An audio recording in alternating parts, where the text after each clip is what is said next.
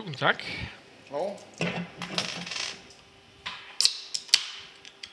Det er fint. Nå, lad os se, om vi kan tale om noget fodbold. Øh, en time? Yes. Yes, vi ses. Du lytter til et podcast fra FC Københavns Fanradio. Programmet med tid til detaljerne. En fredag eftermiddag, der skulle handle om en pokalkamp, et regnskab og en kamp på søndag mod Bo Henriksens tropper fra Horsens, ændrede fuldstændig karakter lige pludselig lørdag eller fredag formiddag, da regeringen valgte at øh, komme med et, øh, et, en, en henstilling om et forbud mod arrangementer med over 1000 mennesker. Så derfor skal vi tale om noget lidt andet i dag, end jeg lige havde regnet med rent fodboldmæssigt. Vi skal tale om det her øh, coronaforbud, der har mod Superligaen, der gør, at de næste tre ugers kampe i Superligaen bliver uden tilskuer. Så velkommen indenfor i FC Københavns Fanradio. Mit navn er Jonas Folker, og jeg har øh, to gæster i dag. Jeg har blandt andet gæst af en, jeg vælger at kalde ham Fanradions største regnskabsekspert, Michael Milhøj. Ja, Velkommen til, Michael. tusind tak. Og vi regnede med, at vi skulle tale om regnskab. Det skal vi også, fordi vi har udsendt regnskab tidligere på ugen, som er rigtig positivt. Øh, Det skal vi selvfølgelig vende, uanset hvad der end sker. Og så har vi besøg af en, øh, det jeg vil kalde en fanradio legende efterhånden. Oh, det stor- fanradions mindste øh, regnskabsekspert. Så er det godt, at vi har øh, Så Milhøj til. vi hinanden godt. Ja, præcis. Ja, det er super. Øh, Sebastian Stanbury fra Tipsbladet. Velkommen til, Sebastian. Tak for det. Øh, skulle jeg egentlig også have nævnt dig som et eller andet sted fra Milhøj? Altså, det, jeg synes, det var en god titel, du gav. Okay, okay, okay. Den, den, den, Jeg- den, jeg kan øh, leve med den. Den holder vi ved. Og hvis lyden er lidt skinger eller et eller andet, så bær lige over med mig, fordi alle de øh, babyramte øh, producer, de øh, kunne simpelthen ikke møde op. Så jeg sidder både og sørger for, at lyden lyder nogenlunde. Jeg kan se, at min lyd er en lille smule høj. Jeg skruer lige ned for min mikrofon. Men det er Øh, baby, og der er ikke nogen, der har sat 14 dage i karantæne. Der er ikke noget med karantæne. Det er noget med, at de har fået Super. nogle børn, og det har de fået en, en del af dem, og det ene og det andet. Så, så øh, jeg dobbeltjobber lidt i det i dag, og så det kan godt være, at det her ikke lige er udkommet fredag aften, som det plejer, men så kom, udkommer det i morgen, når min øh, navnebror Jonathan han har haft fat i lyden, og forhåbentlig fået det til at lyde nogenlunde. Øhm, men som sagt, så spillede vi pokalkamp den anden dag, øhm, og så øh, tænker jeg, at ja, Horsens og øh, regnskab, og der sker lidt ud i fodboldverdenen, og lidt til højre og lidt til venstre. Og, og så kom det her forbud øh, mod arrangementer med over 1000 mennesker øh, tidligere i dag, og øh, lagde lidt min verden ned, eftersom jeg regnede med, at jeg skulle til fodbold på søndag herinde mod Horsens. Jeg regnede med, at jeg skulle til fodbold herinde øh, torsdag den, øh, den 19. Var det, var det ikke det? Jo, nu bliver jeg helt i tvivl. Jo, det må det have. Jo, mod, øh, mod Istanbul. Og så øh, skal jeg se, om jeg igen kan sige det nogenlunde rigtigt. Bakshashir, tror jeg, jeg får sagt. Jeg ved ikke, om det er rigtigt. Jeg ved det heller Nej, ikke. præcis. Jeg siger bare, bare Gør det bedre, end jeg som, havde kunne have gjort det. Og øh, igen, undskyld, hvis det lyder helt forfærdeligt. Øhm, og så har vi også en udbanekamp mod, mod Lønby den 15. Der havde jeg også tænkt mig at tage, tage lidt nordpå i København og se fodbold. Det skal jeg heller ikke. Og så sidst, men ikke mindst, den 22. mod Randers herinde. Den sidste kamp i grundspillet. Øh, også uden tilskuer.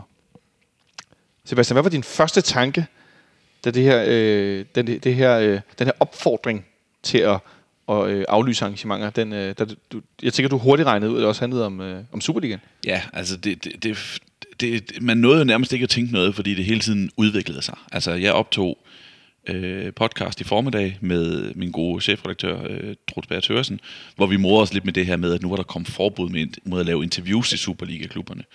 Øh, altså, AGF var de første, tror jeg, til at melde, at nu må, Ja. de ikke lave fysiske interviews, øh, og min mor jokede lidt med det der med, at, øh, at det er ikke fordi, de ikke kan lide pressen, at det, men det er fordi, at coronavirusen osv. osv., osv.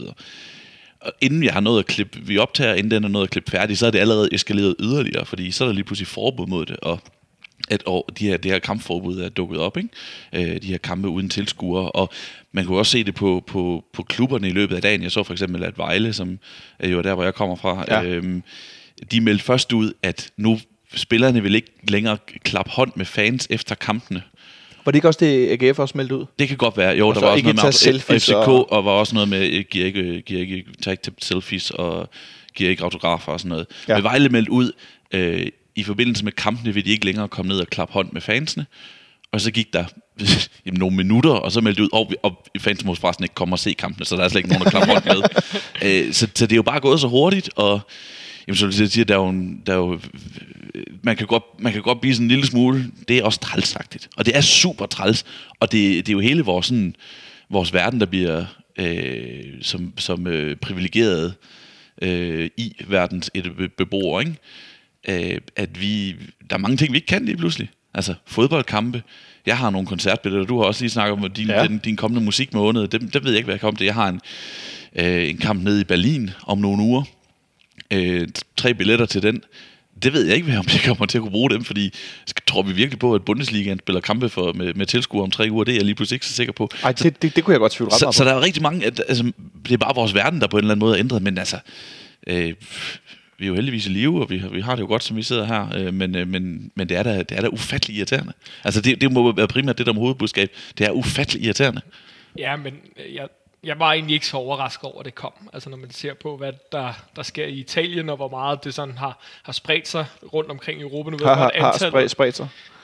Ja, ja men... Ej, sorry. Øh, ja, niveauet er højt, ikke? Ja, det er jo- det er Nej, fredag. men, men, men øh, og på grund af alt det, så synes jeg ikke, det er så overraskende, at det kom til, til Danmark, og et forbud mod at samles alt for øh, store mennesker. Det er jo det var nok bare mere et spørgsmål om, om tid, om det nu, var nu, eller om det var i morgen, eller om en uge.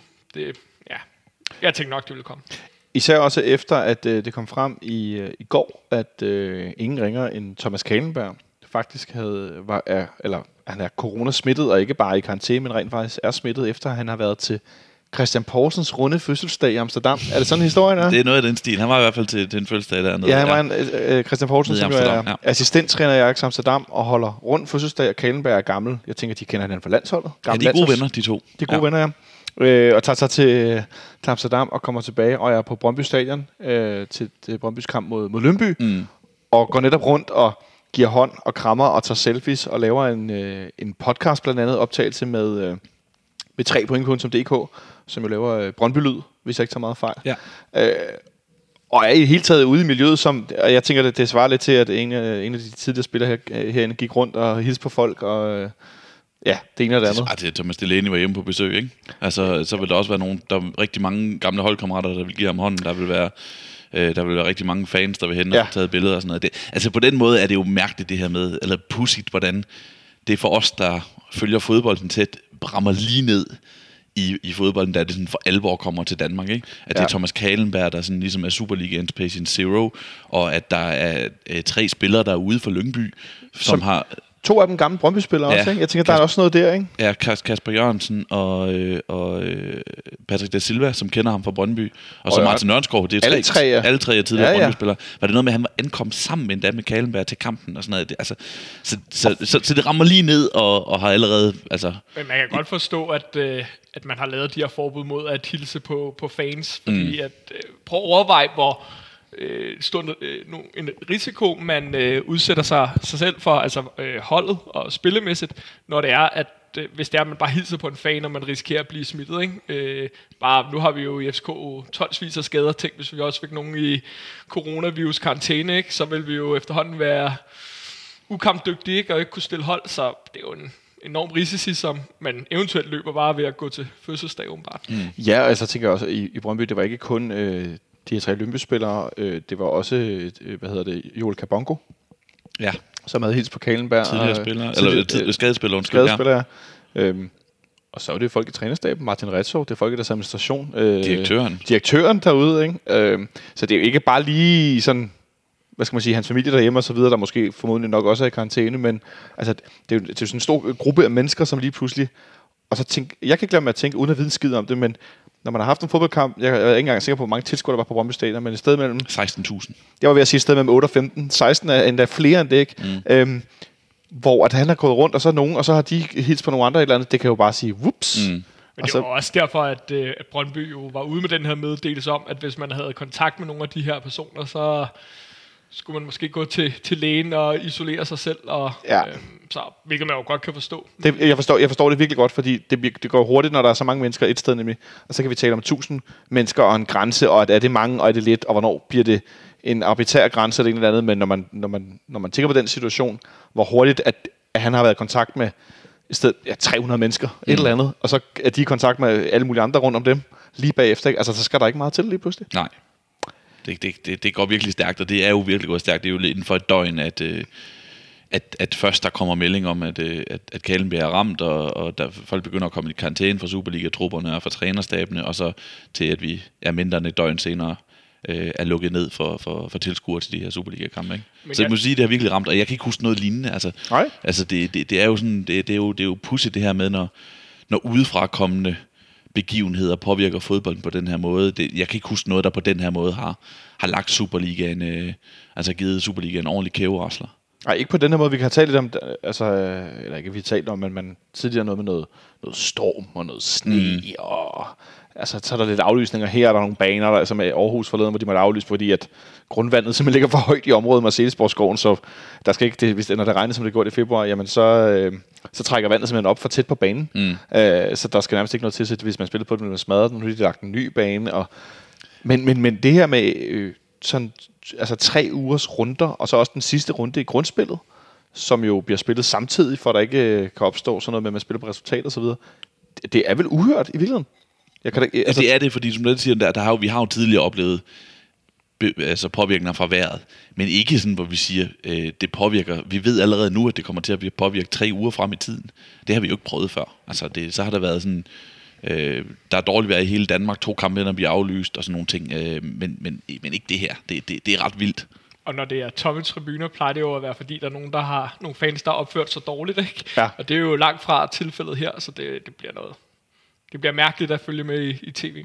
Jeg synes godt, at vi, øh, når du nu øh, nævner det her med de tomme tribuner, Miller, jeg synes godt, at vi kan, vi kan springe lidt frem i tiden til den her øh, Europa League-kamp, vi skal spille mod Istanbul Baksashir i parken, men uden tilskuer. Hvor det er jeg kan, jo vant til. Ja, jeg skulle sige, fordi jeg, altså ganske kort, jeg kan ikke lade mig at tænke, at hvor vi er vant, hvor vi er vant til ligesom sådan, nah, men så skal det være vores fordel med, med tilskuere, og spillerne skal blive løftet det der, og vi taler om European Nights, alle de her ting. Jeg kan ikke lade mig tænke, det bliver, er, det, er det ikke til Istanbuls fordel lige pludselig? Jo, det skulle man mene. Det er i hvert fald ikke til, til vores fordel, og så må det jo alt andet lige være til, til deres, tænker jeg. Øh, det plejer jo at...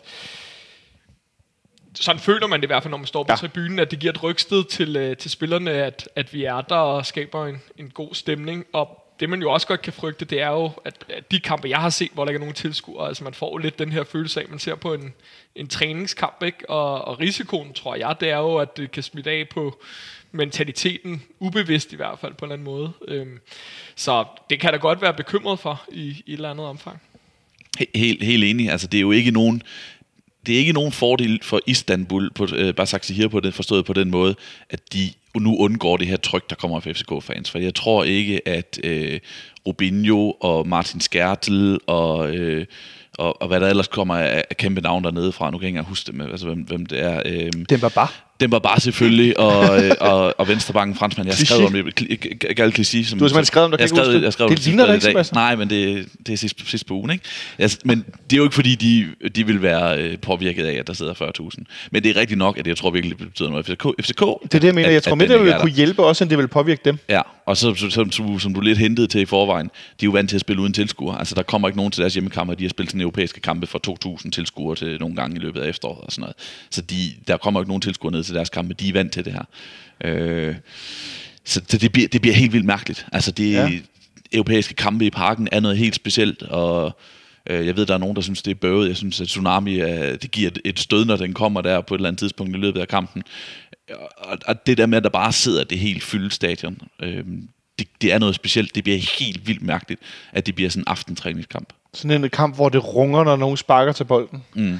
Og man kan høre nogen, der råber af for satan, hvis de bliver det sparket over benene. Det er så også fascinerende. Det er det. det, øh, men, men jeg er ikke sikker på, at jeg synes, det er fedt tre uger i træk. Og det plejer ved at være en træningskamp herinde, som jeg var til mod Halmstad her for, for ja, du kan ikke huske, en måneds tid siden, hvor, der, hvor længe der, øh, hvor man netop kan høre, når, når der bliver sparket målspark, man kan høre, det giver sådan et dunk, og så går der halvanden sekund, så kommer lyden tilbage ind i, i, i parken. Det, øh, ja, det, det er noget råd. Mm. Øhm, og det er vel, som, så vidt jeg kan, jeg kan huske mig til, eller jeg har prøvet at undersøge, så er det første gang, at vi skal spille kamp uden, øh, uden tilskuer.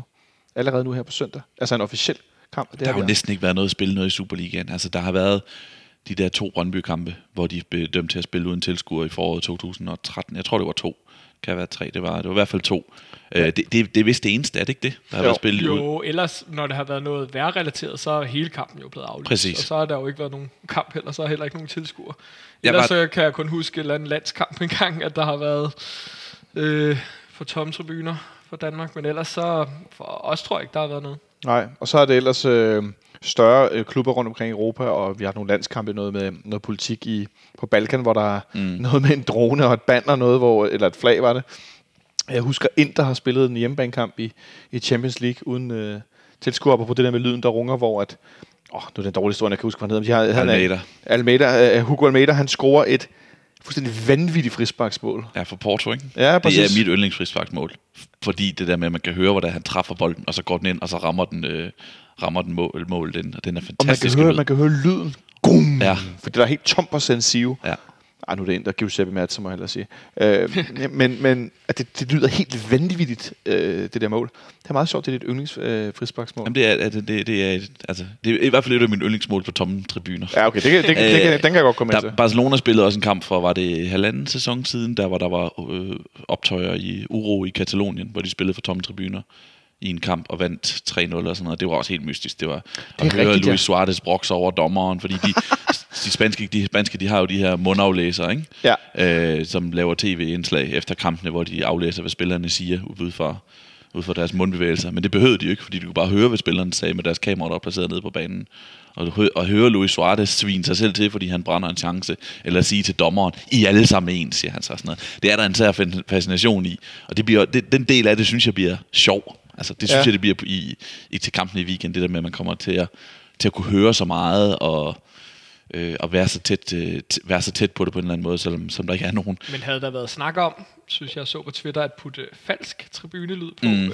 Øhm, det ville jeg jo personligt synes var ærgerligt, netop fordi det kunne, når man nu endelig skal øh, Ja, det spille virker, uden det, tilskuere, det så- virker fjollet. Det Ja. virker, altså, så lyden af 50.000 mennesker på et, øh, på et tomt stadion, ikke? sådan lidt FIFA-agtigt, eller football manager, selvom Det var, det var med et lille øh, hold, ikke? Eller sådan noget, så. Hvad hedder det? Rettighedshaverne hos øh, Viasat, øh, som overvejer, øh, nu er det øh, din, hvad skal man sige, din kollega hos tipsbladet.dk, mm. som øh, Ole Hofskov, som skriver, øh, over, overskriften lyder, rettighedshaver, vi sender kampene, overvejer dåselyd på tv.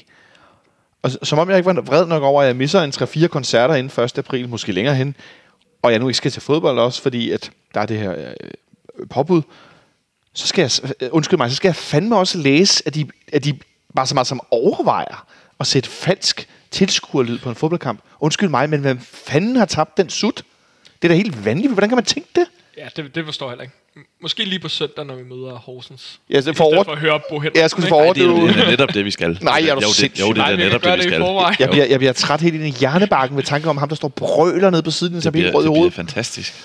Men der, øh, jeg håber virkelig ikke, de putter falsk lyd på. Det ville godt nok være, være en trist omgang. Jeg, vil gen- jeg er generelt modstander af det, fordi jeg synes, jeg vil hellere have virkeligheden, end jeg vil Ja, have lige det, præcis. det falske. Og det- Og det bliver helt mærkeligt til en kamp, hvor der er tomme tribuner. Og så altså, høre, hvis der er lyden af tilskuere. Det, det, det synes jeg bliver mærkeligt. Men altså, jeg vil, jeg vil hellere have, at den lyd, der er, det er den lyd, som nu er på stadion. Om det så er 100.000 mennesker eller en, mm. end det er sådan noget, Det, det er det, jeg mener. sådan noget volumen, man skruer op for. Hvorfor skal jeg det? Mm. Altså, det, det, altså det, det, det har ikke noget med noget at gøre. Ligesom at det, det kender I måske også, jer der lytter med, det der med, hvis man ser en fodboldkamp øh, på mute, så mister jeg automatisk noget opmærksomhed. Fordi at jeg ikke kan fornemme, hvad der sker. Øh, sådan, for det ene ting er, hvad vi ser på tv. Det er også derfor, det er fantastisk at være til fodbold på stadion, for det ene ting er, hvad du ser på tv. Men det, du hører på stadion, er jo en stor del af det, fordi at folk reagerer instinktivt med lyd, som den her lyd af, at man tror, det bliver scoret, og folk råber, jeg, mm, mm. fordi, åh, det var lige mål, ikke? og man var på vej ind, ud i en lyd, og så bliver det til en anden lyd. Ja. At det kan sådan noget volumenlyd, øh, dåselatter, øh, dåsetilskuer, det kan det jo ikke lave. Det bliver bare sådan en konstant summe, som ikke rigtig gør noget. Mm. Det er bare støj. Så tror jeg nærmest, jeg vil falde i søvn, som, som de her apps, man har til babyer, for eksempel sådan noget vaskemaskine-lyd, som bliver sådan noget hvid støj, så en baby den kan sove. Ikke? Man, man, må også, man må føle sig lidt fjollet som producer, at sidde og være klar til at trykke på jubelknappen, da der bliver scoret. Ikke? Ah, men for 7-17, Ja. altså. Og så, åh, oh, det bliver annulleret for offside, så skal vi finde, åh, oh, lyden. Ja. Jeg håber, de besinder sig og finder på noget andet. Og så, øh, Lad den bare køre. Altså, det, ja. ja. det bliver et mærkeligt tv-produkt, og det bliver mærkeligt, fordi det bliver flere uger i træk, som det lyder, for, lyder lige nu, men, men sådan må det være. Jeg tror også, der er en, personligt tror jeg, der er stor risiko for, at det bliver forlænget. Altså, hvis vi ser tre, øh, tre uger frem, når vi når udgangen af, af marts, ikke? ja. tror vi så, er der færre eller øh, flere smittede med coronavirus? Der vil jeg personligt tro, der var flere, og så tror jeg, det bliver forlænget. Så det, jeg tror, det kan blive en lang omgang, det her. Det er jo det, men vi ved ingenting. Altså, vi ved ingenting. Det, det, det, det, det er også det, der er, altså, det er det, der er i det. Det er ren spekulation, og det er ren usikkerhed lige nu, ikke? Det kan også være, de går ud i Øh. næste uge og siger, Nå, for øvrigt, alt er godt. Nu er der næsten ikke nogen smittet, og alle de smittede er stort set raske, og så videre, og så kan så vi igen. Vi ved det Who, ikke. who knows? Altså, ja. det, det er... Jeg er nok mest en pessimistisk lejer, det skal lige hvad det angår. Men, Ja, jeg, jeg er ikke noget hen til at tænke over, om det ene er godt eller dårligt. Jeg er bare stadig vred. Det kan jeg godt afsløre, hvis nogen var i tvivl. Øh, men hvis de ikke sætter dåselatter på, så skal jeg... Øh, hvad dåselatter? Dåselyd, så... Dåselatter bliver... Det er måske, måske faktisk det er mere tilhænger af. Det kunne være sjovt. Men det bliver sådan lidt øh, sådan noget Benny Hill-agtigt, hvis man skal have ting, øh, sådan noget lyd til, så, det, så løber de rundt, og så kan man spole lidt i klippene, og så er der en, der klasker en skaldet mand oven på hovedet. Ah, det, det, det bliver sådan noget rod. Må kommentatorerne godt komme på stadion, ikke? Ja, De må godt. Ja, altså rettighedshaverne, der skal producere jeg, det. jeg kommer til den kamp på søndag. Ja. Altså, vi, journalister må gerne blive lukket ind, ved jeg. Får vi en reportage ud af det, tænker jeg, noget med Det kan du bande på, ikke? Oplevelsen af at være på et tomt stadion? Ja, det kan du bande på, ikke? Ja. Det Skal du så jeg op og sidde på øver, eller sætter du dig det, et det andet ved jeg ikke sted? endnu. Jeg, jeg, ved, jeg ved ikke noget endnu. Hvis du, Øh, hvis, du, men det- hvis du får muligheden for det, vil du så komme tættere på banen for ligesom at... Ja, så vil jeg lave en ståle, så stiller jeg mig lige ned bag, øh, ned bag trænerbænkene. Ej, Må vi heller ikke sidde for tæt på hinanden, vel? jeg, øh, jeg, jeg ved det ikke. Altså, det er jo, bordene er jo indrettet til, at man sidder op ovenpå, så det vil, det vil vi sandsynligvis gøre. Men omvendt så er der tomt på neder. Så jeg, jeg, jeg ved ikke, hvad der kommer til at ske. Jeg ved, men, Nej. men, men øh, journalister er godkendt til at, til at må kunne komme ind. Bare du ikke giver hånd til de andre journalister. Det kan jeg, kunne jeg aldrig Men om. Øh, med snakken om... Øh, Jeg er Ståle- ikke på god fod med nogen af dem. Nej, for, for fanden, kollegaer. Puh. Men med snakken om, øh, om Ståle, der, der stod tæt på trænerbænken, så synes jeg, at vi skal bevæge os øh, over i en snak om øh, kampen øh, den anden dag i Aalborg. Thanks for tuning in to FC Copenhagen Fan Radio. You're listening to Atiba Hutchinson. En kamp, som vi øh, tabte, Milhøj, med 2-0. Vi havde øh, til kampen udtaget 13 A-trup markspillere. Det var det, vi var nede på. Med, der røg også lige en skade til Ragnar Sigurdsson, og nogen, der det ene og det andet. Øhm, så vi stillede op øh, lidt, som vi gjorde i weekend mod OB, med et angreb øh, bestående af Michael Santos og Darami. Øh, der var flere spillere, jeg regnede med overhovedet ikke skulle spille. Øh, Jens Dage, han lignede jo en, der havde løbet fire marathons efter OB, og Rasmus Falk så godt nok også træt ud. De startede begge to inden. Øh, Pep Biel var på bænken, øhm, og så roterede vi en lille smule. Øh, Målmandsposten var Grydebust inde, og så startede Papagiannopoulos også blandet. Bartolets på højre bak. Hvordan synes du, vi greb øh, kampen an i, i Aalborg? Jeg var faktisk overrasket over, hvor mange af vores starter, der egentlig spillede, som Ja, du selv to. var inde på. Ja. Det, øh, men jeg synes så også kampen, sådan overordnet set, bare præg af, at vi har ikke en stor nok trup til at spille tre turneringer. Og pokalen nok er det, der bliver prioriteret lavest af, af de tre, der kører. Og jeg synes, det meste af kampen var vi jo på hælene, når OB satte øh, farten op, og det kan vi ikke følge... Øh, vi kunne ikke følge med. Jeg synes, vi havde nogle perioder, hvor det egentlig gik øh, okay, og vi havde da også nogle chancer, der med lidt held kunne have gjort, at vi var kommet foran, blandt andet. Oviedo Spark var vel ikke sådan helt imponerende, bare for at nævne øh, en situation. Jeg synes også, Falk havde egentlig en, en ganske udmærket kamp, selvom han også virkede træt ligesom de andre. Men overordnet set, så havde vi bare ikke energien til at spille endnu en kamp, og på den måde, med alle de skader, vi har, så er det måske fint nok at have de kampe færre. Er det for nemt at resignere på, på energien, Sebastian, i forhold til at sige, at, men, at vi skal øh, konkurrere, og vi er den største og den rigeste klub i landet, og vi vil godt vinde alle kampe, vi vil egentlig godt, måske lige på nær i Europa, vinde alle turneringer, vi deltager i. Det vil vi jo egentlig også gerne selvfølgelig, men realistisk. Øhm, men alligevel at nå et punkt med et antal skader, der nærmer sig den forfærdelige 14-15 sæson, hvor vi jo øh, endte med at spille med Christoffer Remmer som central midter, jeg ved ikke hvad. Øh, er det så i virkeligheden okay, at man, at man taler om, at energien simpelthen ikke er der, når man ikke har flere spillere? Ja, det, det er det jo. Altså, så er, man, så er der nogen... Så er der nogen, der siger det der med, at det, det er en dårlig undskyldning med skader, og så skulle man have bygget sin trup bedre op, og bla bla bla bla bla. Men altså, faktum er, at FC København har for eksempel tre venstre bak, venstre bak er en vis klasse, ikke? Altså, men at man ikke kan bruge dem helt øh, på, på, på en gang på grund af, nu er det ikke lige venstre bak, der er det værste, men altså, der er jo nogle, nogle spillere til rådighed, øh, og der er nogle spillere ude på, på tribunen, som, Ja. som kunne have gjort en, en, en, en forskel.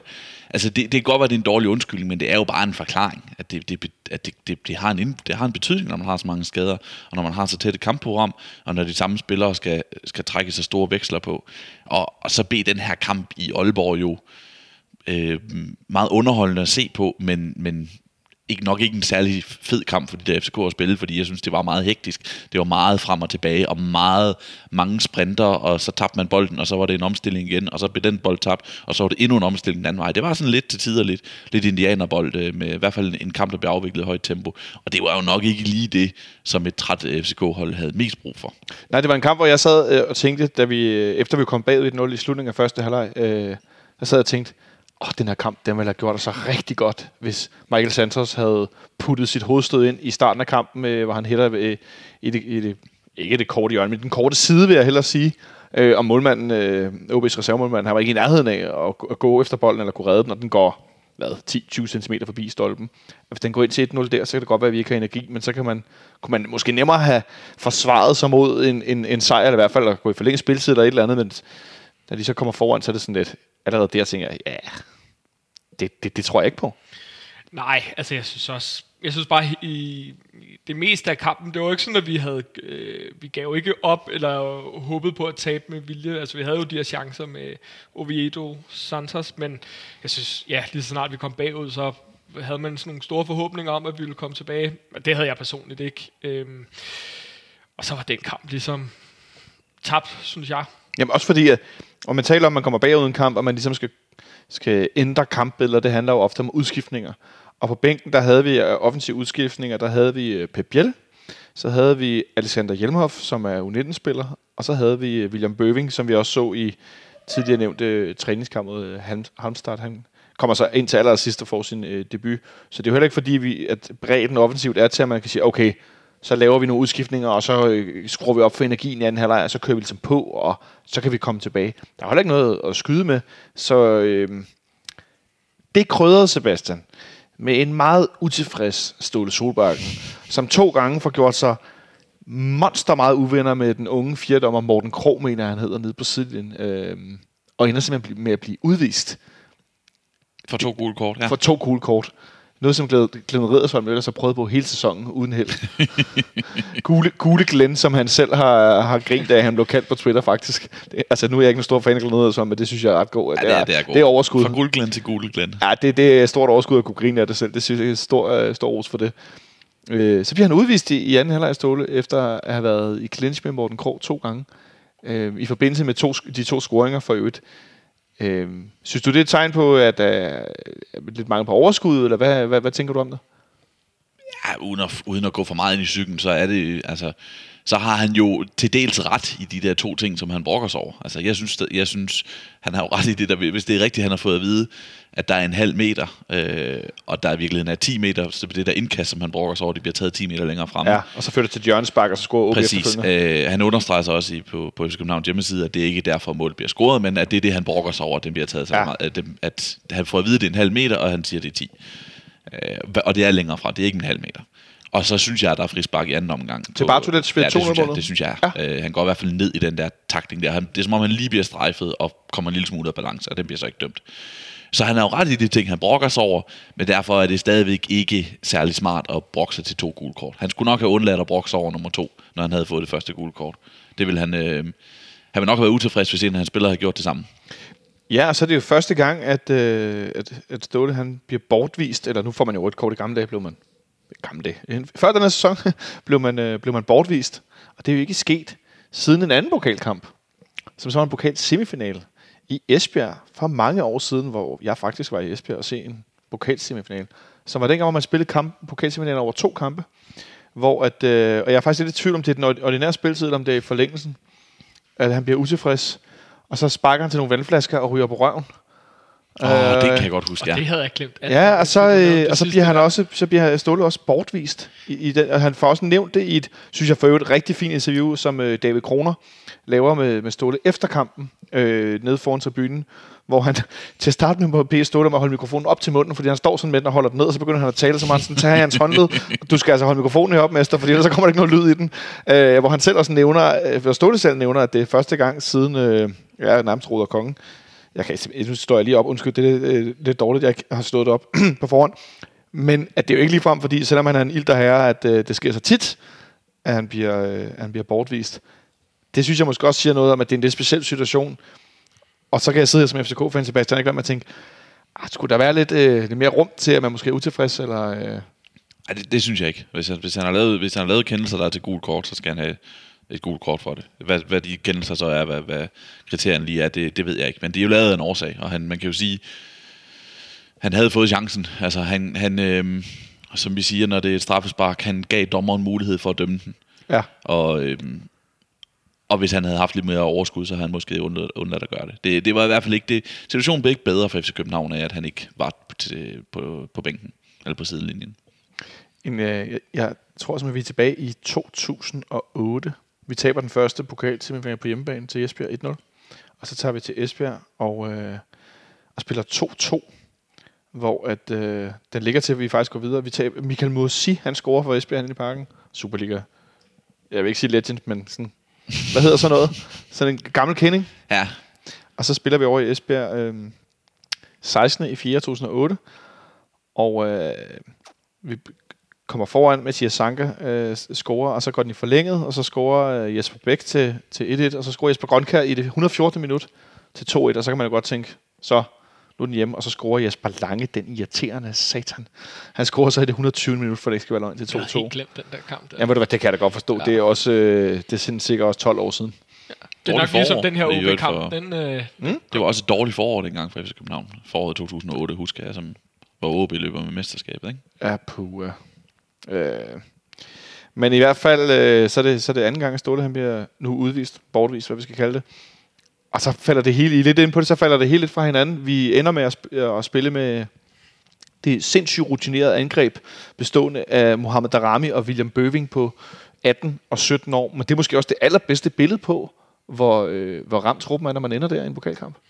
Ja, det er det jo. At, jeg vil sige det på den måde, der kunne man jo også være endt i en anden situation med en ja, pokalkamp. Ja. Men så var det, fordi man havde valgt det selv så var det ikke fordi Mikkel Kaufmann var skadet, så var det ikke fordi Darmen Døje var skadet, så var det ikke fordi Santos var blevet skiftet ud, og Piero Sotirio var blevet solgt. Og Victor Fischer var skadet. Og Victor Fischer var skadet. Og Jonas Vind var skadet. Og Jonas Vind var skadet. Ej, undskyld, men det er sgu det, Jamen, du har ret, altså, men du har ret, altså, det kunne jo, man kunne godt være ind i den her situation, men så var det eget valg, så var det fordi, man ville give nogle unge chancen, ikke fordi man var tung til at give nogle unge chancen. Ja, eller og der bliver også trukket, der bliver stå, trukket store veksler på Darami lige nu, som er øh, et af de største talenter i Superligaen, med streg under talent, fordi han er ikke en færdig spiller endnu. Nej. Han spillede fremragende mod OB i hjemmekampen, og, øh, og tre dage senere, jamen så at på Superliga-kampen spiller han fremragende, og så tre dage senere, jamen, så, kan, så leverer han ikke det samme niveau. Og det er jo meget naturligt for en spiller, at det svinger lidt. Ja. Øh, en ung spiller på den alder der, men nu er han bare i en situation, hvor han skal spille hele tiden, og man ikke kan tage hensyn til, hvorvidt han, hvorvidt han svinger eller ej, om han vil have bedst af 20 minutters indskiftning. Jeg tænker, det bedste for ham, Milhøj, i øjeblikket, der rammer nu, Sebastian han nævner det, det er vel i virkeligheden, når han spiller de minutter, at han spiller dem som angriber. Ja, lige i øjeblikket. Øh, nu har vi jo talt om det øh, før, og jeg synes jo egentlig, han er gået ind, hvor hvis du tager efteråret, der var det måske lidt mere tvivlsomt, hvad han kom ind med, men jeg synes jo faktisk egentlig, han, han viser bedre takter, og egentlig også, at han godt kan fungere op i angrebet. Og givet den skadesituation, vi har op i angrebet, er det jo faktisk øh, befriende at se, at at der er noget øh, kvalitet i det, han laver deroppe. Øh, nu taler jeg mest om den Superliga-kamp, vi havde. Ja, men selvfølgelig. Ja. Øh, fordi det giver os lidt flere muligheder, øh, at, at vi så kan bruge nogle af de spillere, vi jo egentlig har på midtbanen, og så rykke ham, ham derop. Og jeg synes også, han har nogle især den måde, han kan vende spillet på, for eksempel. Altså den her, skal vi kalde det karusel, af en øh, William quist ja, ja, ja, bare i en lidt mere teknisk udgave. Du ordene ud af munden på mig. Ja, øh, så man så øh, bruger til at lægge den til Papiel. Det var jo forrygende. Og, og man kan bruge dem som spilstation på, på den måde, uden at det bliver sådan en døj-spilstation eller ja. men, men man kan bruge dem som en teknisk spilstation. Det, det gør jo alligevel, at, at vi kan skabe nogle muligheder, hvor at man ellers tidligere har haft nogle angrebs øh, ja, et, nogle angreb tidligere. Så har vi haft Ver- tænker du på konstellationer? Ja, ja konstellationer med ja. Verbic og øh, Pavlovic, som oh, først ja. var en af de helt slemme, ikke? hvor vi spillede I en Champions League-kamp. Champions mod Porto. Var det ja, ja, og vi skaber cirka 0, 0 chancer. Ja, øh, vi har en og, stor chance i kampen. Og der føler jeg trods alt, at, at, at, at Drami godt kan byde ind med et eller andet. Øh, så, og det er jo positivt. Det må man sige.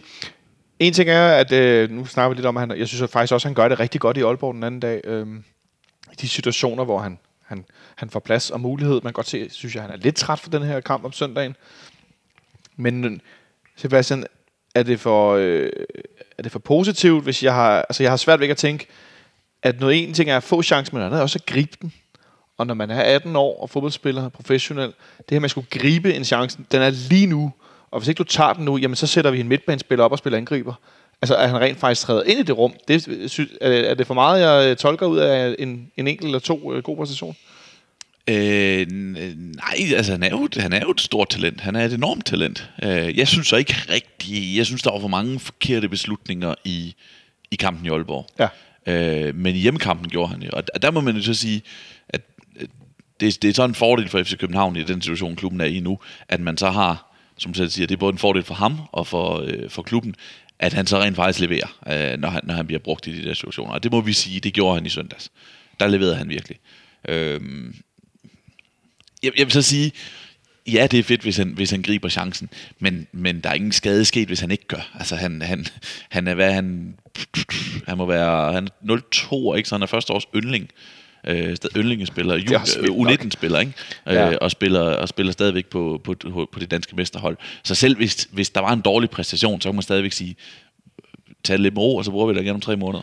Men det er der, hvor jeg synes, han har ændret sig lidt, hvor i efteråret, synes jeg, det blev sådan lidt mere glasset halv tomt end øh, halv fyldt.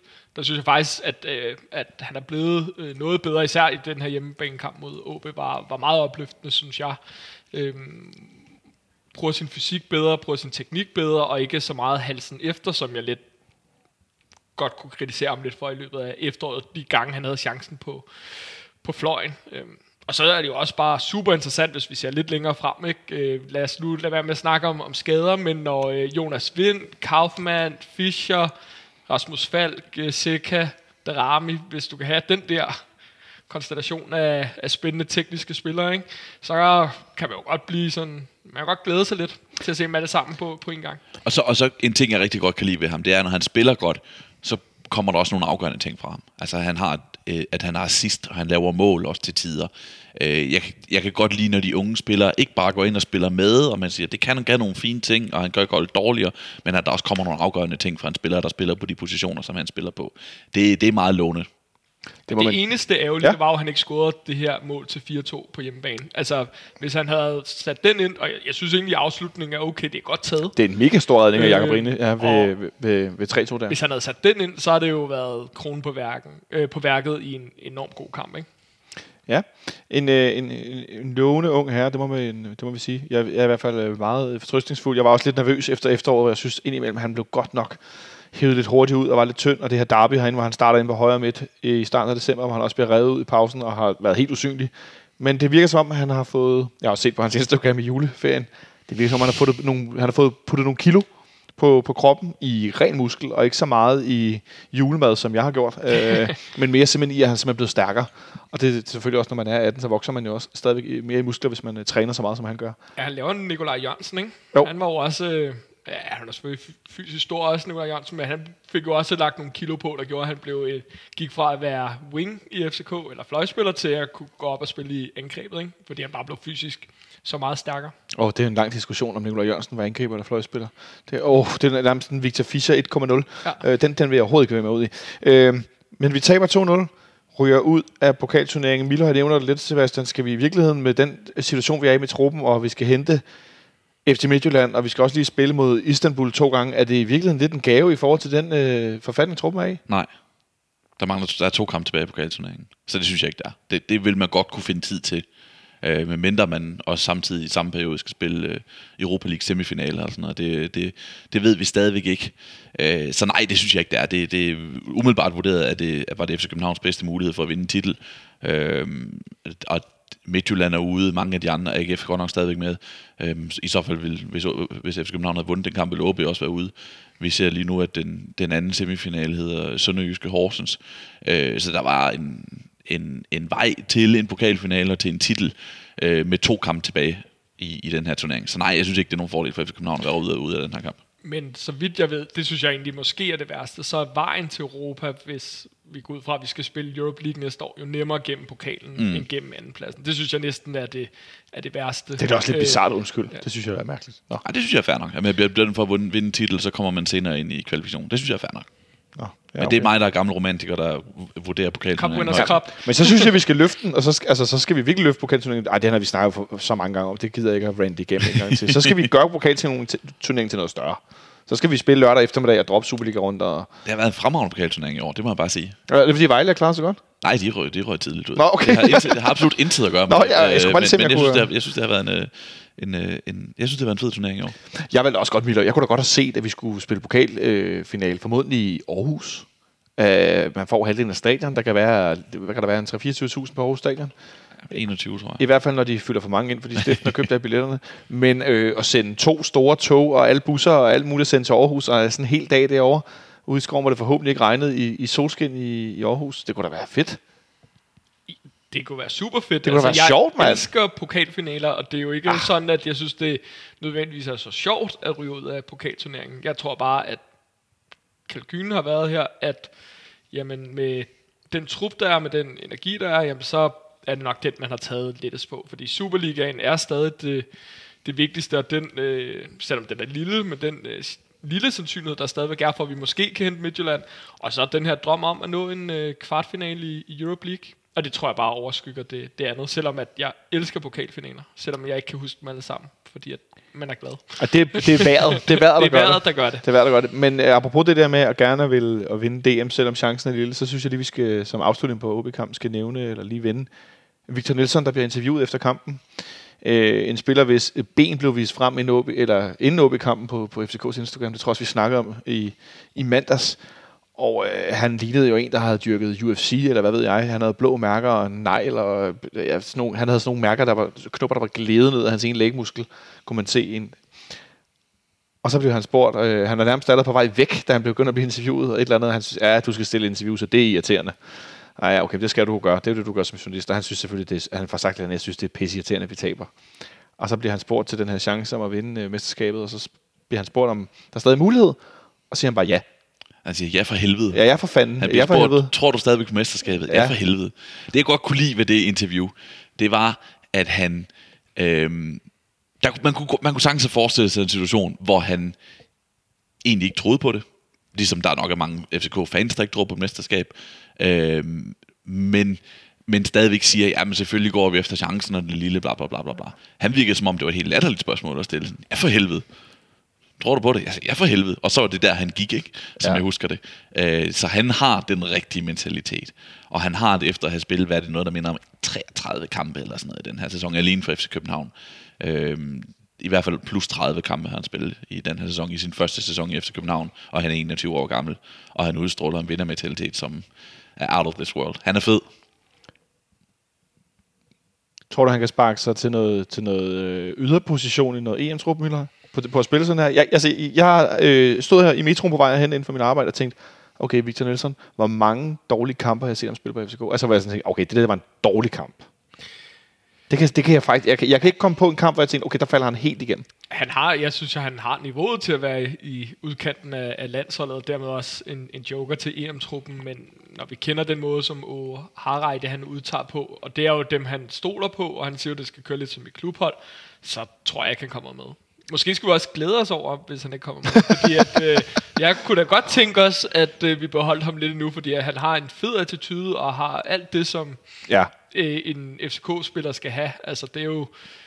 Nu skal vi ikke sammenligne ham med, med, med Sanka, fordi Sanka har jo en helt anden status herinde, men han har lidt den, den samme sådan... Øh, attitude, og jeg tør godt stikke næsen frem. ja ikke? jeg sådan hagen op, ikke? Ja, øh, og jeg er bedre end de andre, og ja. selvfølgelig kan vi slå de andre, og det kan jeg bare enormt godt lide.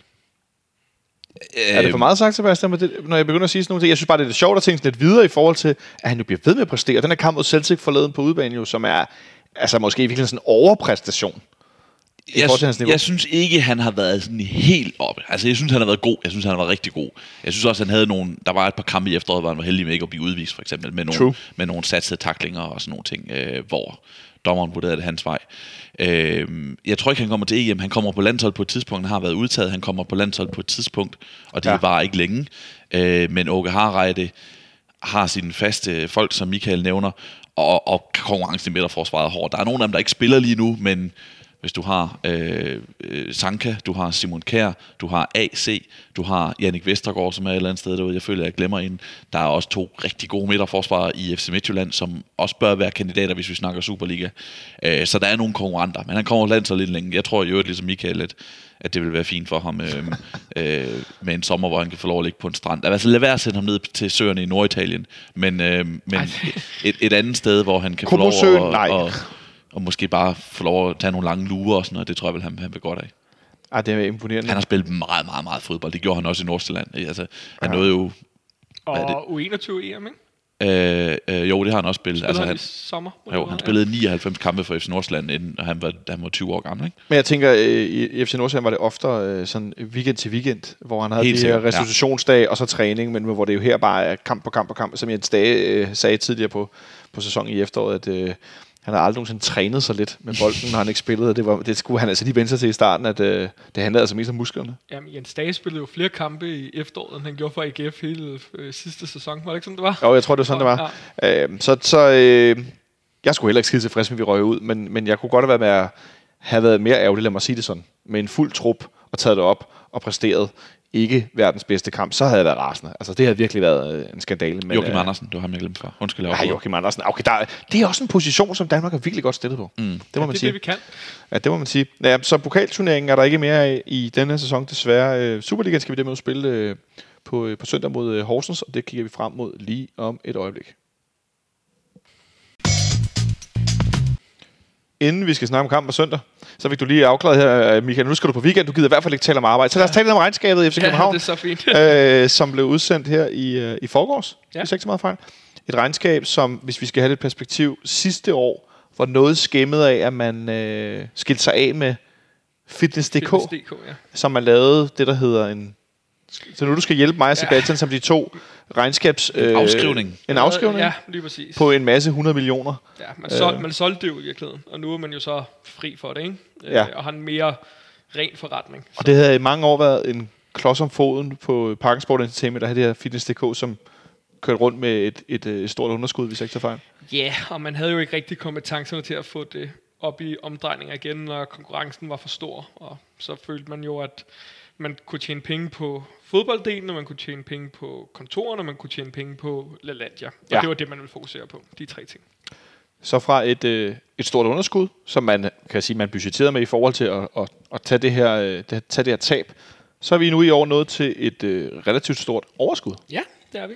Ja. Og det er jo en glædelig nyhed. Altså, øh, vi er jo en ret veldreven øh, forretning, øh, og vi har jo egentlig en ret god strategi, som, som jeg ser det. Altså, vi har jo en fodbolddel, vi også tjener penge på. Øh, sådan set øh, er den, hvad skal jeg sige, den løbende drift i FCK, altså fodboldbenet, giver jo sådan set øh, underskud, men fordi vi jo er gået hen fra at være en, øh, netto-købende til en netto-sælgende klub, jamen så har vi jo sådan set samlet set overskud på fodboldforretningen. Ikke sådan massivt overskud, men trods alt et, et overskud. Også fordi vi lever op til vores sportslige øh, målsætninger om europæisk deltagelse osv. Øh, men så har vi jo så også det andet ben, som jo i virkeligheden er, er det positive. Det er jo, at selv i de år, hvor vi ikke klarer os lige så godt sportsligt, som vi gerne vil, eller de år, hvor vi måske ikke sælger lige så mange spillere, som vi gerne vil, jamen, så har vi jo LaLandia-benet, som jo sådan set er et konstant overskud, som flyder ind i forretningen, og som sådan set holder hånden under virksomheden selv, hvis det går dårligt. Altså nu, sidst vi skuffede i forhold til de europæiske resultater, skal jo tilbage til 15-16, ikke? Hvor vi røg ud til øh, Jablonec, hvis Ja. ikke... Ja. Ja, det skal vi jo ikke tale for meget om. Ej, men- oh, oh. Øh, men, Videre. ja, men ellers så har vi jo en, en ret sund øh, forretning. Men det er klart, at, at, at fordelen ved, at du har en, et forretningsben som LaLandia, som giver et, et konstant overskud, jamen det er, at skulle det ske, vi faldt, øh, eller røg ud af europæisk kvalifikation, det kan jo ske, det er jo, jamen, øh, så har vi jo et, nogle penge, vi tjener et andet sted, som ligesom kan modsvare det underskud, så det ikke øh, bliver alt for tungt for forretningen i det hele taget. Så hvis du skal tage aktieanalytiker hatten, øh, hatten på, eller hvad skal man sige, øh, finansverden hatten, bare lidt endnu, inden du går på weekend, mm. øh, vil det, altså, nu tænker jeg på, at nu har Lars Seier købt sig ind i, i Parken Sport og Entertainment, altså, det, det, hvis, du skulle sådan, hvis du nu kigger på en virksomhed, der sådan var tilsvarende, som ikke var FC København, som du har i et andet forhold til, så vil du vurdere det som værende en, en sådan sund, stabil øh, virksomhed. Ja, jeg synes, det er en sund og stabil øh, virksomhed. Jeg synes faktisk også, måske hvis man skal tage det sportslige hat på igen, så var noget Ja. det, som bestyrelsesformanden sagde i forbindelse med regnskabet, jo egentlig ret interessant. Ja. Fordi vi har jo haft et ret massivt øh, spillersal, og tjent ret meget på det. Lad os prøve, prøve, prøve at nævne nogle af vi har solgt for store beløb. Vi sælger Dennis Vavro sidste sommer, Skov, og Robert Skov, og vi sender. Jodunen øh, for nogle ret store beløb. Øh, det, det, det er jo nærmest desværre blevet, blevet vanen efterhånden, ikke? men øh, nogle ret, især øh, Robert Skov og øh, Dennis Vavro for nogle ret store beløb. ja, jeg synes også, Jonen, en målmand at være, var ret pænt. Ja. Øh, med Det, det andet år i træk, vi så det Robin Olsen året før for... Øh, Og, en, og en, en spiller, som havde været der i klubben i en sæson, og bliver solgt til, til, til Italien, og bliver erstattet af en spiller, som gør det mindst lige så godt. Ja, hvis ikke bedre. bedre. Bedre. jeg Det, det var derfor, jeg sagde mindst lige så godt. Ja. Ikke? Ja, ja, klart. Så, så, det, øh, så det er jo positivt. Ja, det må man sige. Men det, der jo så var øh, interessant med den udmelding, han kom med, ikke at man som klub har ændret strategi overhovedet, øh, i forhold til, at man gerne stadigvæk vil være en netto-sælgende klub, men man lagde jo vægt på, at nu har man solgt rigtig mange spillere, så man ville også gerne fra et sportsligt perspektiv have mere kontinuitet ind. Så man forventede jo faktisk, at øh, i det år, vi er i gang med nu, 2020, jamen der skulle man sælge nok sælge færre spillere, øh, og dermed kunne vil indtægterne i fodbolddelen blive lidt givetvis lidt lavere, end hvad de har været i 2019. Hvad siger du til den her udmelding, Sebastian, om at man nu... Altså blev den lidt korrigeret efterfølgende, at, at, at det var ikke, at man ikke ville spille, sælge spillere. Det blev først, først så blev det tolket i, i nogle medier som om, at nu vil man ikke sælge.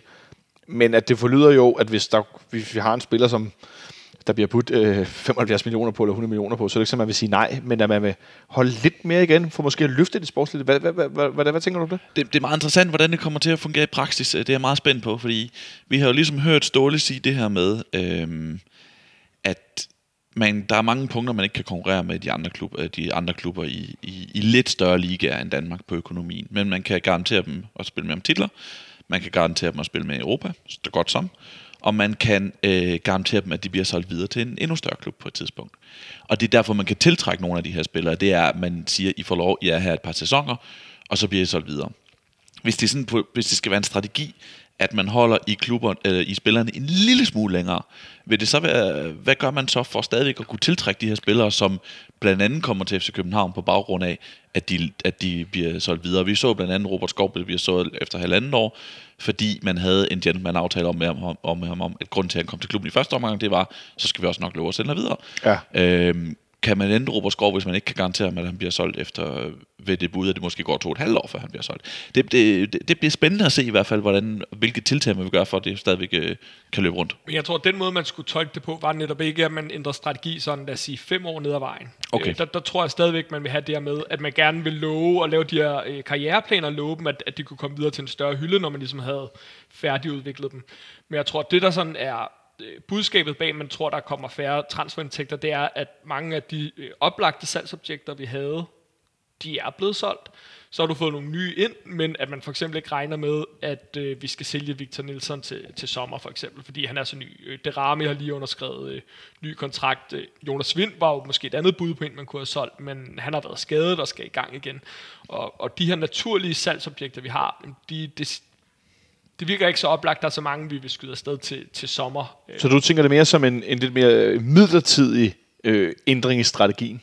Ja, lige præcis. Lige præcis. Tror du så, vil man gå tilbage, når hvis man kommer ind i en lidt mere øh, vanlig, den her to-års, tre-års cyklus, hvis man kan komme derhen? Det har det jo stået det jo også snakket om, at det, det er blevet sværere, og Johan Lange for øvrigt også, at det er blevet sværere at holde den her cyklus med at have spillerne to, to og en halv sæson, før de ligesom bliver skudt afsted. jeg tror, at den, det, der måske kan ændre sig, som måske har været vores største udfordring, det er, at vi får skudt for mange af på, på én gang, sådan så vi ikke har den her, og det bliver øh, også nogle af de her stamspillere, der bliver skudt afsted, sådan Ja. så at, at det ikke er mere, er, at de kommer sådan øh, løbende i, jeg ved ikke, hvordan man skal formulere det, men sådan i, i sæt.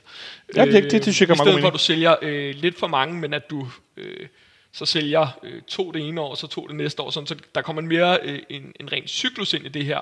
Øh, om man så kun kan holde på spillerne to år i stedet for tre år, gør mindre, hvis du bare får en cyklus, hvor du ikke mister for meget kontinuitet. Og jeg tror måske det, også, det er noget af det, man, man, man håber på, man kan korrigere lidt efter nogle sæsoner, hvor man har måske fået solgt for meget ud af stammen på, på en gang. Tror du, vi kan holde på Victor Nelson, hvis han fortsætter med at spille? Nu talte vi om ham før, Sebastian. Tror du, vi kan holde på ham i virkeligheden til sommer, hvis der kommer nogen og siger, at de her øh, 65 øh, til, lad os sige, 80 millioner kroner for en 21-årig forsvarsspiller, vi har haft i et enkelt år? Øh, ja, det kan man jo godt, altså, fordi man har jo en lang kontrakt med ham, så man kan jo sige nej. Øh, og jeg, du, jeg har ikke Victor Nielsen mistænkt for at være sådan en, som siger, "Nå, men så, sætter jeg mig, så gider jeg ikke træne, så sætter jeg mig bare næppe. og, og surmåle ude i hjørnet. Så det, det kan man jo selvfølgelig godt.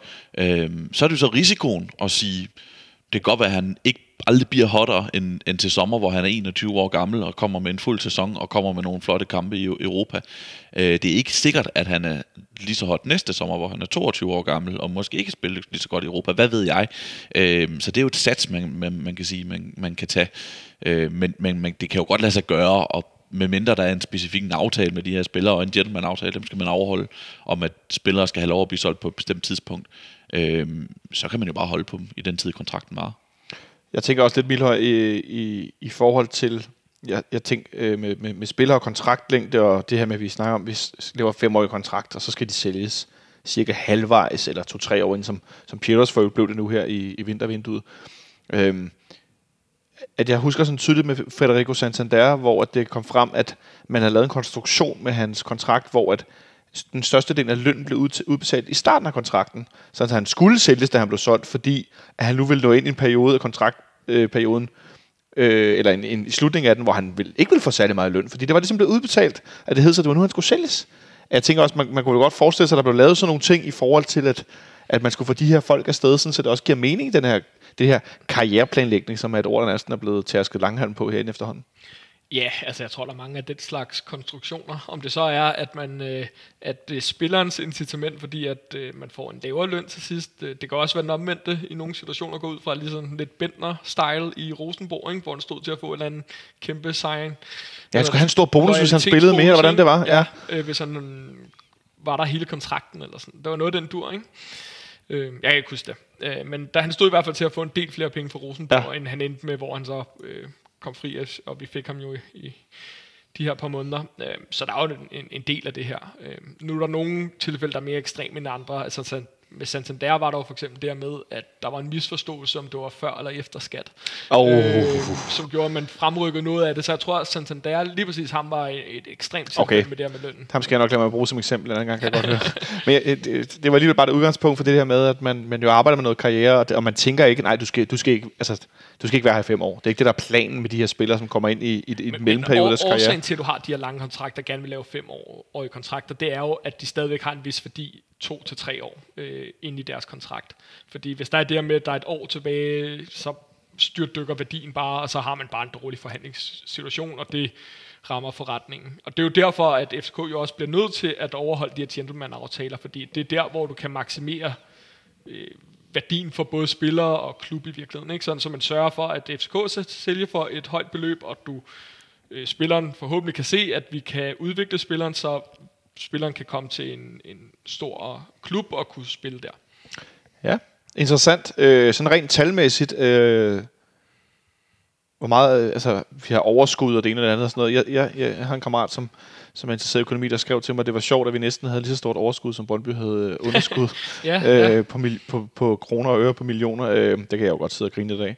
Øh, men det er, du, du er sådan helt, bare lige for at runde af, du er positiv for, for fremtiden rent økonomisk? Det er jeg, og som man også kan se, altså, hvis det er, vi skuffer et år sportsligt, så vil vi givetvis få et, ja, gå i nul, måske et lille underskud, men så længe det er sådan en enkelt, øh, en, sådan, ja, en enkelt episode, så kan vi godt klare det som forretning. Det er jo mere, hvis det går hen og bliver øh, en ting, der sker år efter år, at det kan udfordre den forretningsmodel, som vi har. Og det må man jo så tage stilling til, til den tid, hvis det er.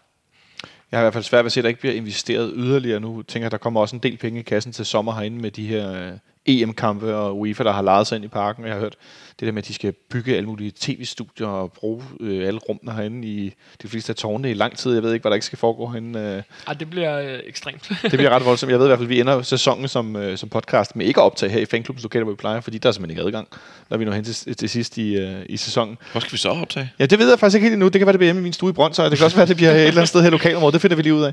Øh, Øh, men altså, et kort og langt er, at, at øh, jeg bliver i hvert fald øh, meget tryg, når, øh, når øh, det kan da godt være, at vi har for mange skader, og vi præsterer halten ind imellem, især på udbanen i Jylland, men at øh, den økonomiske del, den er der styr på, det er det, jeg forstår mindst ved fodbold.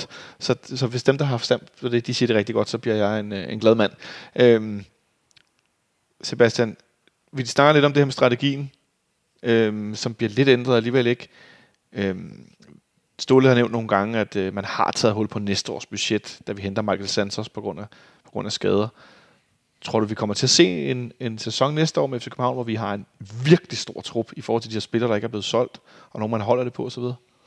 Ah, man ikke man vil prøve at sørge for, at der bliver ryddet nogenlunde op. Det er ikke sikkert, at der skal være tre venstrebakker næste sæson, for eksempel, hvis alle, hvis alle tre man er klar. Øh, så man ikke der bliver ryddet en lille smule op, øh, og så så viser den her sæson jo, at det er, det er smart at have en stor trup, hvis man har tænkt sig at spille med i mange turneringer. Det må man sige. Øh, og, og måske kommer der, som jeg tror ikke, man har planlægget at skal sælge hele holdet igen, eller hele stammen, men måske kommer der nogle bud, og så siger man, ja, den tager vi, fordi der er, Det er jo så også det, der er med FC Københavns strategi og muligheden for at levere resultater på økonomiske, gode økonomiske resultater på længere sigt. Det er, at der er stadigvæk salgbare emner altså i truppen. Øhm, en stor del af økonomien er båret op på, at man kan sælge spillere. Øh, en stor del af overskuddet er i hvert fald er båret op på, at man kan sælge spillere. Og det kan man jo fortsat gøre. Altså, der, der er, hvis spillerne udvikler sig, som man forventer sig, så er der, der Rami, Nelson, Kaufmann måske på et tidspunkt. Hvad kan Fischer bringe på et tidspunkt? Hvad med Stage? Der er jo, der er jo, der er jo spillere, øh, man vil kunne sælge videre på et tidspunkt. Men jeg, altså, det, der er pointen med udtagelsen, er jo, at vi kommer ikke til at sælge fire spillere til sommer. Nej, helt det sikkert Tror jeg ikke. Nej, det tror jeg men, ikke. Men det er jo ikke det samme som, at der overhovedet ikke bliver solgt. Det, det, det skal der nok ske. Og der er jo også et eller andet sundt i at få noget energi ud og noget nyt ind. Øh, Så nogle, det, det, nogle, nogle reserver, der skal spille mere. Ja, og, altså det, det skal nok komme, men vi kommer ikke til at se de her øh, massive salg, som vi måske så i sommer, og som vi så dengang, især med Cornelius, øh, Delaney, Sanka. Øh. Ja, eller 10-11 for ligesom at gå 10 år tilbage i tiden, ja. den der sommer, hvor Ståle stoppede første gang, og hvor at, ja, hele stammen på holdet forsvandt, og så hentede vi Og det er, jo, det er jo det, man gerne vil undgå i virkeligheden, ikke? Ja. Øhm, Ja, det håber jeg, vi undgår, så vi ikke laver en par Perdue 2.0, fordi det har jeg godt nok ikke brug for. Nå, jeg synes, vi skal gå direkte over til vores kamp på uh, søndag herinde mod uh, AC Horsens. Du fik nævnt før, Sebastian, du skal simpelthen herind Ja, til, til vi- viskekampen. Mm. Uh, hvad tror du, det bliver for en oplevelse? Vi har snakket lidt om det. Bare helt, altså, hvad, hvad, hvad tror du, det bliver for noget, når man uh, skal spille herinde uden... Uh... Jeg har været til en kamp tidligere uden tilskuer, hvilket jeg ved godt er en selvmodsigelse. Men jeg var til, til, til kampen øh, dengang i foråret 2013, hvor Brøndby havde øh, fået tilskuerforbud. Efter en kamp mod FCK. Efter en kamp mod FC København. Og det er en af de særeste, øh, jeg vil ikke sige sjoveste, men, men særeste fodboldkampe, en af de mindeværdige fodboldkampe, jeg nogensinde har været til. Det handler så også om kampforløbet, og det handler om kampsituationen. Brøndby var ved at rykke ned øh, i den her sæson, kommer bagud 2-0 hjem til AGF, øh, og ender med at, at vinde den her kamp til, til 3-2 på et ja. mål lige kort før tid af, af Simon McKinnock. Og den der måde at opleve et tomt stadion gå amok, var, var meget mindeværdigt. Altså, der bliver jo stadigvæk mål, øh, stadionspeakeren råbt stadigvæk, målscore til 3-2, Simon! og så sad der nogle, nogle ungdomsledere og nogle holdledere og sådan noget, og råbte McKinnock og sådan noget, fordi det var et kæmpe, kæmpe øjeblik for Brøndby at vinde den der kamp der, ikke? Og det der med, at spillerne bagefter var nede og, og, og juble foran en tom sydsiden, hvor der stod to kontrollører og sådan noget. Det, det, det var virkelig, virkelig en speciel fodboldkamp, og det var, jeg var glad for, at jeg var til den. Øhm, jeg er ikke sikker på, at det kommer til at blive på samme måde. Jeg er ikke sikker på, at det bliver en lige så dramatisk kamp på, på søndag, men øh, jeg, jeg glæder mig til oplevelsen. Det lyder som en forfærdelig oplevelse. Brøndby, der henter... Du vil ikke have modet dig. Brøndby, der vinder Ej, det 2-0 lyder ikke hjemme mod? AGF. Jeg bliver sådan helt... øh, Jeg får sådan lidt halsbrand. Øh, Det lyder virkelig ikke rart. Øh, Men jeg kan godt huske, at jeg så det i tv og rystede på hovedet af Aarhus Hvide Helte, der godt nok øh, fejlede noget så grimt. Øhm, Vi skal jo så selvfølgelig ikke herind, Michael. Nej, altså det bliver super underligt. Øh, Nu bor jeg lige op i nærheden, ved, i nærheden af trianglen, og videre, de spiller lige herinde ikke? i parken, men man skal sidde i sin sofa og se det. Det bliver, ja, jeg ved næsten ikke, hvad jeg skal sige til det. Det, det bliver underligt. Og så er det ikke en, altså jeg, jeg ved godt, at vi vender tilbage til det, men det er det der med, at det ikke er en engangs, altså Ja, ja, en engangs ja. ting, det, det, at det er noget, der skal køre flere uger i træk, og hvem ved, som du siger, måske efter det også, ikke? Så det, det, det er weird. Det er super weird. Men i hvert fald skal vi spille en kamp mod Horsens, hvor Horsens har ikke nogen karantæner, vi har ikke nogen karantæner. Og det forlyder, at der er flere spillere tilbage øh, for skade på søndag. Dermed Døj, har de sagt, er helt sikkert med i truppen. Han blev sparet her i weekenden. Øh, jeg tænker, der er flere andre, som har haft lidt småskader, som nok er med tilbage. Ragnar Sigurdsson kunne jeg forestille mig også er, er klar til truppen igen. Øhm, Er Victor Fischer klar? Han var jeg synes, der bliver... Ja, men det, det, jeg, jeg ved ikke, om der er noget med, at han lige skulle spille noget reserveholdskamp kan først. godt synes jeg, ja. han fik nævnt selv i et interview ja, på FCK.dk. Øhm, der er sådan lidt, lidt, lidt forskelligt, øh, men det virker som om, at Nikolaj Bøjlesen har også teaset lidt. Han har lavet nogle videoer med, at han har lavet nogle øh, indlægsøvelser og sprintet igennem og lavet nogle ting. Øh. Men så længe de ikke har spillet reserveholdsfodbold, så tænker jeg, så er de vel ikke i nærheden. Jeg tror, jeg tror Ståle snak, har snakket meget om den der øh, landsholdspause, også i forhold til Jonas Vind, at han kan være tilbage på den anden side af den. Jeg tror, man vil se flere spillere tilbage på den anden side af den, hvor, hvor holdet jo Gud hjælpe med skal træne, øh, fordi de ikke har spillet... Øh, øh, de ikke skal spille to kampe på, på, øh, om ugen på det Ja. tidspunkt. Ikke? Så altså, jeg, tror, jeg tror, mange af de spillere vil blive kørt ind efter landsholdspausen. I hvert fald Bøjlesen og, og Jonas Vind og de der. Fischer kan måske komme i spil før. Jeg ved det ikke, det er rent gætterier. Så, så altså, jeg har det sådan lidt med de skader, vi har, og, i, og som der var en, der skrev, i de her GDPR-tider. Vi får ikke at vide rigtigt, hvad de fejler, og vi får ikke at vide, hvad, hvor lang udsigten er, medmindre det er lange skader, så får vi ligesom sådan et, øh, et, øh, et antal måneder på, at få ligesom at vide, okay, han er ude 6-8 måneder eller sådan. Men ellers så er vi sådan lidt, altså vi, vi skulle holde lidt i, i noget tog her. Vi ved ikke rigtig, hvornår nogen pludselig dukker op. Mega meget uvidenhed. Pludselig dukker der nogen ud af togen. Ups, nu er jeg klar, ikke? Øhm, så, så det der med at sætte en startopstilling også sådan noget. Jeg vil hellere høre, øh, Michael, jeg sad og kiggede, og øh, altså, det, er jo, det er jo ikke så forbandet længe siden, vi taber en tam, kamp på hjemmebane til AC Horsens. Det gør vi jo i sommeren 2018, den første kamp herinde, Ja. hvor Fischer brænder straffespark til Ja, sidst. der troede man jo, at det skulle være en fortsættelse af den her 17-18 sæson.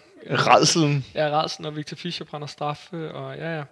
Øhm, Siden da har vi så vundet over dem to gange. Øh, vi vinder i hele 6-1 i Horsens, en, en, øh, en forrygende kamp, hvor Darami for øvrigt kommer ind.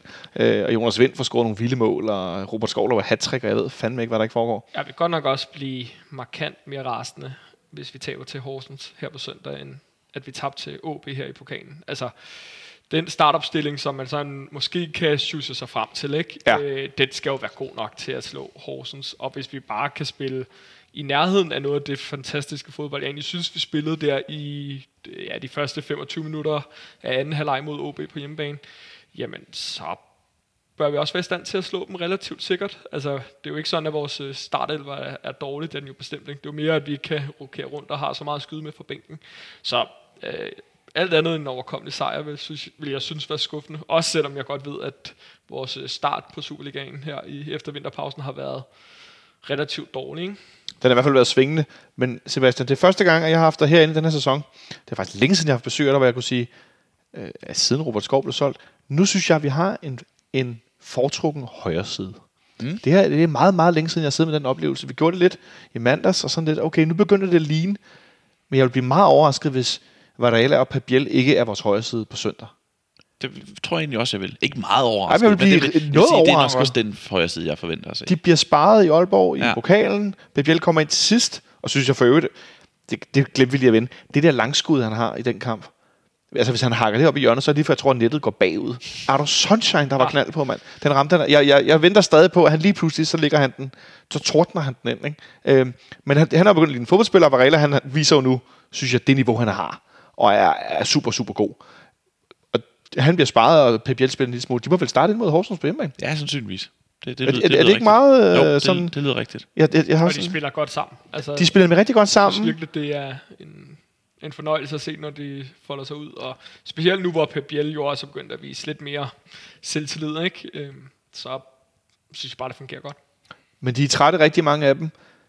Jeg tænker inden centralt, vi skal spille mod Horsens, der formodentlig stiller sig dybt. Rasmus Falk, han ligner en, der godt kunne bruge en pause, men kan vi, kan vi, kan vi tillade os det mod Horsens? Nu kommer der lidt mindre energi på, der er ikke nogen tilskuere. Så kan Horsens måske tons lidt mere, og det bliver en, det bliver en lidt anderledes kamp. Ja, det, det bliver tons. Altså, det gør det helt sikkert.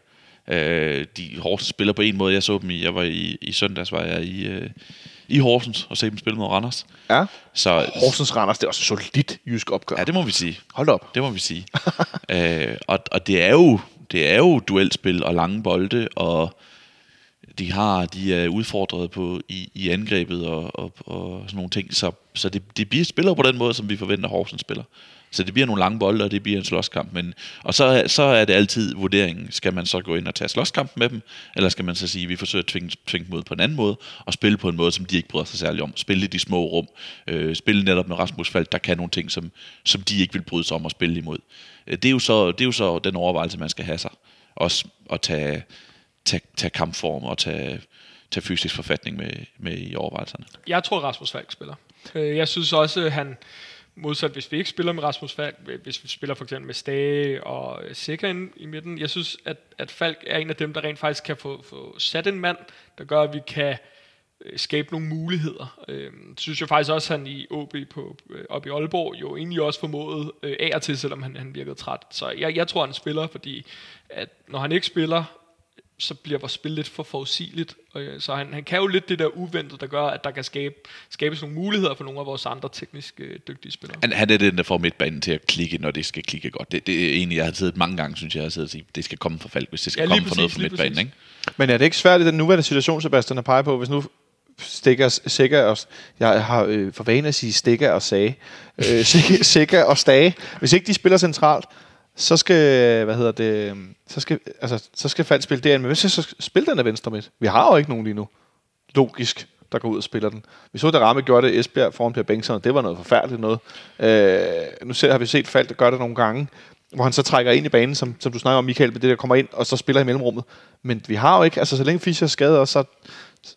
Ja, Nej, man, man, kan, altså man kan overveje at gøre det lidt, lidt som mod Celtic øh, i anden halvleg på af hjemmekampen, og så spille dem øh, sætte Biel og, øh, og Falk lidt mere ind centralt at spille, som sådan nogle lidt nogle, nogle, nogle kanter, som faktisk spiller, så det nærmest bliver en 4-2-2-2 og sådan en gammel manageropstilling. Ja. Ja, det er meget sjovt. Havde jeg det rigtige antal toer der? 4, 2, 2, 2. Ja, den er god nok. øh, 14 spillere. Ja, øh, det, det, det er en mulighed. Altså, det synes jeg fungerede okay, at, at de lå lige længere inde centralt, men, men, øh, men også et, et hak længere fremme, hvor, hvor Pep Biel og, og, og Falk ville kunne gøre nogle ting. Det er en mulighed i hvert fald. Øh, fordi ellers så er den der... Altså er kanterne et problem. Øh, Pep Biel er begyndt at komme efter det og spille godt, øh, spille bedre, øh, men der mangler noget, der har manglet noget for de der kanter, øh, synes jeg, gennem store del af sæsonen. Men det er også svært, når du, nu skal Drame jo op og spille angriber, måske, måske ikke, øh, på grund af vores skadesituation. Øhm, og gjorde måske ikke så fremragende i efteråret, han spillede kant. Victor Fischer er skadet. Så har vi Nikolaj Thomsen, men det har jo ikke været sådan, man har ikke været så imponeret, når han har er blevet skiftet ind. Så det er også, øh, Nej, det kan man sige og det er også derfor, jeg er svært ved at se Rasmus Falk ikke spille, fordi hvad er vores alternativer på, på midtbanen? Om vi så lige spiller med Rasmus Falk på en kant, eller Jens Dage spiller en, skal vi kalde det falsk kant, hvor han egentlig går ind, når Rasmus Falk går frem. I don't know. Men, øh, men må det ikke, at det bliver den her øh, Stage, Seca, øh, Falk, Biel, det vil jeg tro. Og så skal, øh, hvis ikke Pierre Bengtsson han er klar, så skal Brian Oviedo spille igen. Og han var ude i efteråret med en fiber, og har ikke spillet så meget, og blev pludselig kastet ind mod, mod Celtic i den første kamp herinde. Jeg er lidt nervøs for hans muskulatur, eller bentøj, eller man skal sige. Er det i virkeligheden lidt overdrevet, Sebastian? Det ved jeg ikke. Men jeg mener, i forhold til, Øh, at jeg tænker, ah, du spiller han mange kampe lige pludselig, han har ikke Jamen, det- spillet, og... Det er, da en, det er da måske en risiko, men jeg ved ikke, hvor stor den er. Det kan også godt være, at han er bare i blændende form, øh, sådan rent, altså rent fysisk. Jeg, jeg ved ikke, om jeg synes, at han har været det med spillemæssigt. Øh, Bare han ikke afslutter med højre benet, så bliver jeg glad. så, øh, men, men hvis det er ham, der er, så må man jo spille ham. Altså, sådan er det jo. ja. Altså, så, ellers skal du til at opfinde øh, en, en ny venstre bakke i truppen. Og det ja, så skal, man, så skal man til at spille 3-5-2 og sådan Ja, noget. altså det, hvis, hvis, det, hvis han er der, og, så, må han, så skal han spille. Altså hvis det er ham, der er, så må han spille. Sådan er det. Godt, lad os tage den derfra. Øh, det, det bliver noget mærkeligt noget. Jeg tror, det bliver... Det er lige for, det bliver ikke mere interessant, men det bliver sjovt at tale om ham mandag, når vi ligesom har oplevet det her ingen tilskuer fænomen. Mm. Der er der næsten endnu mere at tale om lige nu, fordi nu sidder vi bare og gætter på, hvad der ligesom øh, kommer til at ske, og det bliver noget spøjst, noget... Øh, ja, jeg, jeg, er også spændt, til at se, øh, spændt at se på, hvordan de laver tv-transmission, og hvad de ligesom gør ud af, og, og tage, om de bare gør, som de plejer, eller om de kommer nok til at spørge spillerne en del om, hvad, hvad siger du til, at der ikke er nogen tilskuere? Hvis de må spørge dem, Hvis de må, ikke? så skal jeg stå med masker på. De har, nogle af dem har jo sagt oh, nej til ja. at blive interviewet, ikke? De skal stå med sådan en lang bum, som med sådan en stor behåret lang øh, mikrofon og sige, hallo, Eller stå sådan 10 meters mellemrum, og så råbe til hinanden, ikke? Ja. Øh, hvad ender kampen på søndag, Miller? Meget apropos Det er ting, der er umuligt. på. Øh, jamen, min mavefornemmelse siger 2-0 til os. Ja, du er på 2-0. Hvad siger du, Sebastian? Hvis jeg, lige, jeg vil bare lige sige, jeg synes, vi, vi kan hvis jeg lige tale en lille smule om Horsens, så kan de Nå, ja, undskyld. Men det ikke, skal du ikke undskylde. Øh, det er bare for at lede op til mit gætte. Øh, jeg synes ikke, de har været gode den her, i det her forår. Jeg synes, de har været dårlige. Øh, jeg så dem selv spille i søndags en hjemmekamp, hvor de ikke var særlig gode, øh, og hvor de også tabte og lavede nogle dumme fejl ned i forsvaret, og de er også decimeret på den her angrebsposition. Jeg ved ikke, hvornår, hvornår de begynder at få, øh, få brugt massen klar igen. Men altså i søndags for eksempel er der en angreb, der spiller de med, jeg mener det er Hallo Hansen, der spiller fremme, sammen med Rune Fransen. Og Rune Fransen, han er egentlig højre bak, men spiller angriber. I hvert fald det, han har spillet de fleste af sine kampe. Kunne Horsens i princippet stille med et angreb med Jannik Pohl og Nikolaj Brock Madsen? Det kan de godt, men det kommer de ikke til, fordi de begge to er skadet. Nå, nej, jeg- ja, det, det slog mig bare lige pludselig. Det var Ja. ja. wow. Ja. Så de spillede med Rune Fransen øh, øh, som angriber, som, som han egentlig er højre bak. På et tidspunkt skifter de så ud, fordi deres højre bak bliver skadet.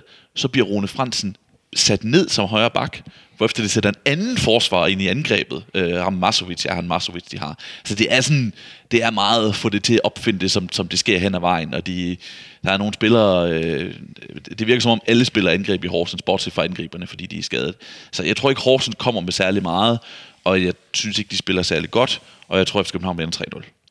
Så ikke engang en falsk nier, men en falsk sekser, var jeg lige ved at sige, som spiller angriber, fordi Falsk det toer. En falsk falsk toer, ja. det skulle vores. Klassisk, ikke? Det er da nærmest komisk. Så, så du er på en 3-0'er? Ja, Ja, så skal vi holde målet rent. Det gør vi ikke særlig meget den her sæson. Jeg tror, at vi gør det mod Horsens. Jeg går med det, jeg har gjort de fleste gange i det her for. Jeg tror, vi vinder 2-1. Det der med at holde målet rent, det, vi lukker nogle mål ind på dødbold, der er Horsens dygtige. Og vi får lavet noget rod i starten af kampen nogle gange. Og, ja, jeg har set dem to gange i det her for, og de, de, de er jo, jo Harlo Hansen er i god form, synes jeg. Han spiller godt for tiden. Øh, han var ligesom man of the match, synes jeg, mod Randers.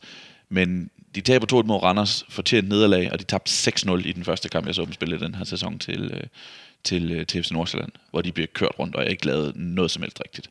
Så Det er altså også voldsomt at sige 6-0 til Nordsjælland. ja, hvis og FC Nordsjælland kunne holde mål rent, det er heller ikke det bedste defensive hold i Danmark. Nej. Så jeg tror godt, at FC København kan også.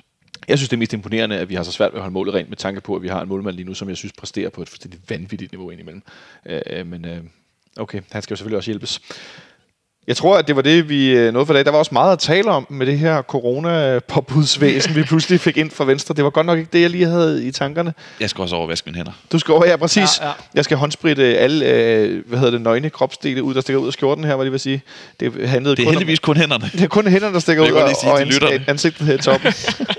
Ej, det lyder helt, det var overhovedet ikke det, jeg ville sige. For- Det var ikke engang et forsøg på at være plat, det kom helt forkert ud.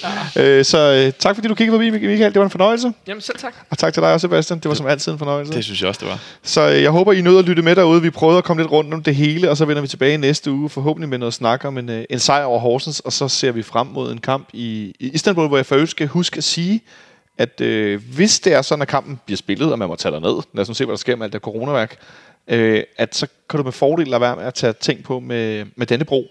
Og det betyder altså også FCK-logoer, fordi de er ikke særlig vilde med, at der er noget, der ligner kristne kors. Borussia Mönchengladbach spillede dernede, og var en 14-1500 mand, og de fik konfiskeret alt, hvor der var noget, der var lignet kors på. Øh, inde i Skønberg Stadion. Banner og trommer og flag og trøjer og tjohej. Så øh, hvis du skal derned, bare lad være med at besvære dig med det. Hvis det ender med, at vi spiller noget øh, på torsdag, man må, man må tage ned. Så, øh, så har jeg i hvert fald givet den information videre. Men øh, god kamp. Ikke i parken, men på en bar eller øh, derhjemme, eller hvad I nu gør på søndag derude, og så lyttes vi ved i næste uge. Ha' det godt, så længe.